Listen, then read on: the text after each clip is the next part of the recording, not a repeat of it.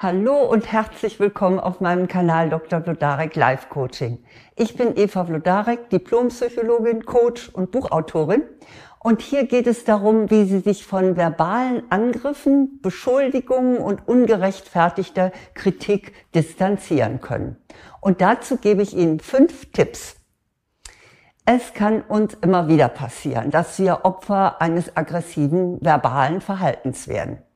Und der Angriff, der kann von Menschen kommen, die wir kennen, etwa wenn äh, unser Partner oder unsere Partnerin so ganz ruppig sagt, ach lass mich in Ruhe, du nervst. Oder wenn die Kollegin behauptet, du hast mir die Informationen extra nicht gegeben, du wolltest nur einen Vorteil davon haben. Der Angriff kann natürlich auch von Unbekannten kommen. So wurde ich zum Beispiel kürzlich beim Bäcker angeschnauzt, obwohl ich ganz alleine an der Theke stand und nur gefragt habe, ob man mir da vielleicht weiterhelfen kann. Der äh, junge Mann, der da bediente, der räumte in aller Ruhe äh, Sachen ein und ignorierte mich. Und als ich mich dann meldete, da fauchte er mich an, warten Sie gefälligst, bis Sie dran sind. Naja, wohl niemanden von uns lässt sowas kalt. Dann geht der Puls hoch, das Herz klopft und je nach Temperament fauchen wir dann ebenfalls oder wir schlucken unseren Ärger schweigend herunter. Dieses Verhalten ist in der Forschung auch als Fight oder Flight, als Kämpfen oder Flüchten bekannt. In beiden Fällen, ob wir jetzt flüchten oder ob wir da standhalten, äh, sind wir in das Geschehen verwickelt.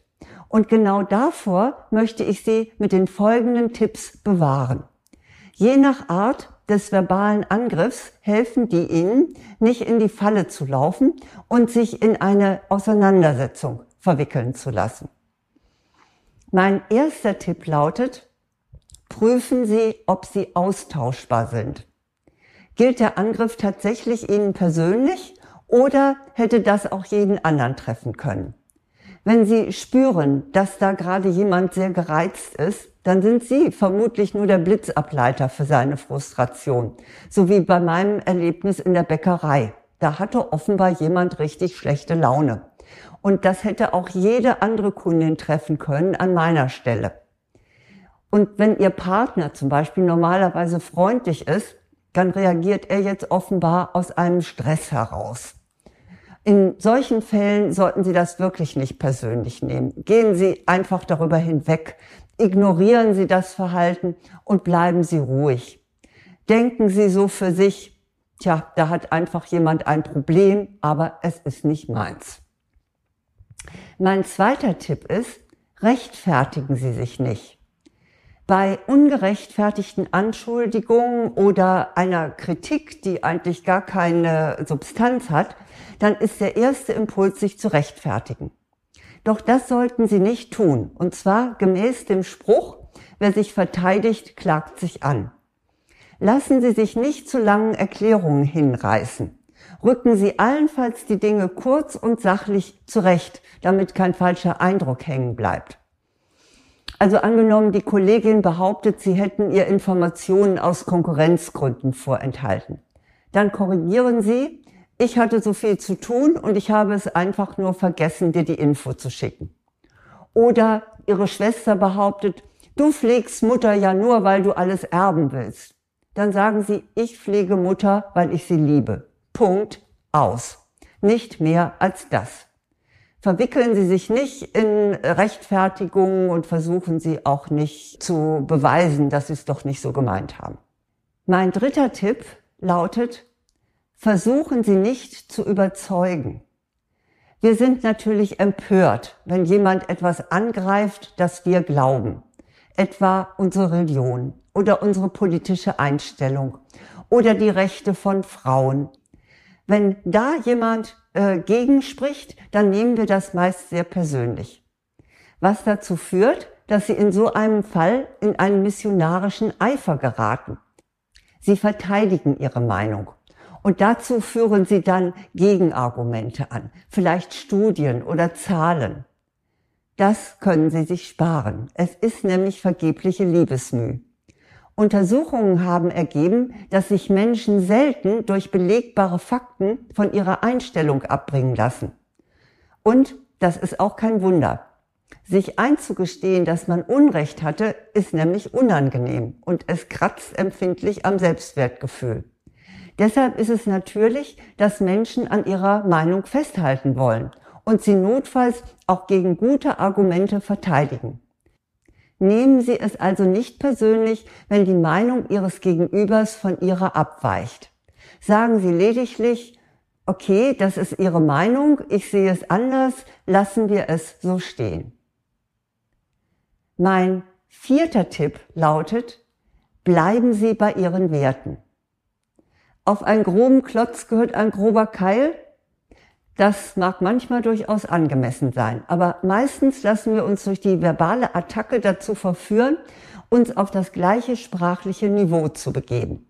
Ey, du dumme Kuh, hast du keine Augen im Kopf, ruft der Fahrradfahrer der Fußgängerin zu, die gerade über den Fahrradweg geht. Und die brüllt dann spontan zurück, du musst ja auch nicht so rasen, du Idiot. Also, Sie kennen solche Dialoge wahrscheinlich. Wenn Sie angepöbelt werden, dann nehmen Sie das zunächst mal nicht persönlich. Da hat jemand einfach keine gute Kinderstube. In solchen Fällen hilft etwas angelsächsische Arroganz wie diese kleine Geschichte illustriert, die ich auch schon mal an anderer Stelle erzählt habe, aber die gefällt mir einfach zu gut. Ein Lord wurde im Oberhaus während einer Sitzung von einem Mitglied grob beleidigt und er schwieg dazu. Anschließend fragte ihn jemand, äh, sagen Sie mal, my Lord, warum haben Sie denn eigentlich diesen wirklich üblen Affront nicht ebenso scharf gekontert? Der Lord erwiderte, ich lasse doch mein Verhalten nicht von einem anderen bestimmen. Also schneiden Sie sich davon gerne eine Scheibe ab und wenn man Sie anpöbelt, dann reagieren Sie einfach nicht darauf. Mein fünfter Tipp lautet, beruhigen Sie sich.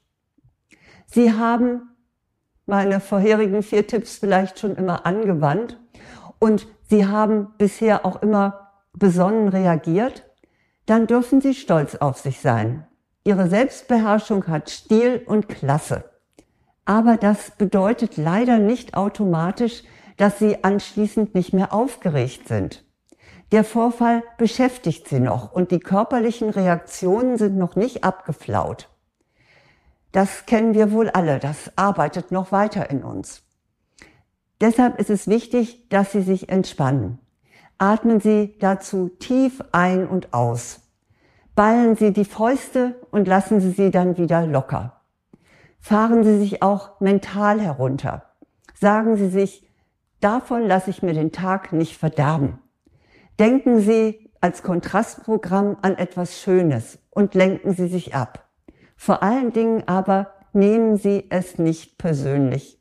Es gibt so viele gestresste, gereizte, verbitterte und sogar hasserfüllte Menschen auf der Welt. Und einige davon werden Ihnen begegnen. Da kommt man leider gar nicht drum herum. Aber Sie wissen ja jetzt, wie Sie darauf reagieren können. Ich wiederhole noch einmal, was Sie in solchen Fällen tun sollten. Erstens prüfen Sie, ob Sie austauschbar sind. Rechtfertigen Sie sich nicht. Versuchen Sie nicht, Ihr Gegenüber zu überzeugen.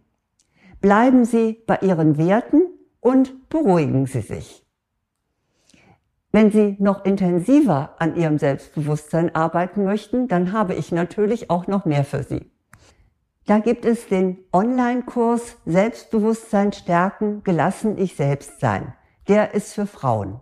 Für Männer gibt es den Kurs Optimal wirken, souverän kommunizieren. Die Informationen für beide Kurse finden Sie auf meiner Website blodarek.de unter Angebote. Da gibt es auch einen kostenlosen Schnupperkurs. Ja, was wünsche ich Ihnen zum Schluss? Natürlich, dass Ihnen möglichst nette Menschen begegnen und wenn die es nicht so sind, dass Sie unterscheiden können, was Sie persönlich nehmen sollen und was Sie nicht persönlich nehmen sollen. Nun wünsche ich Ihnen zum Schluss, dass Sie nur noch wirklich Persönliches auch persönlich nehmen. Alles Gute.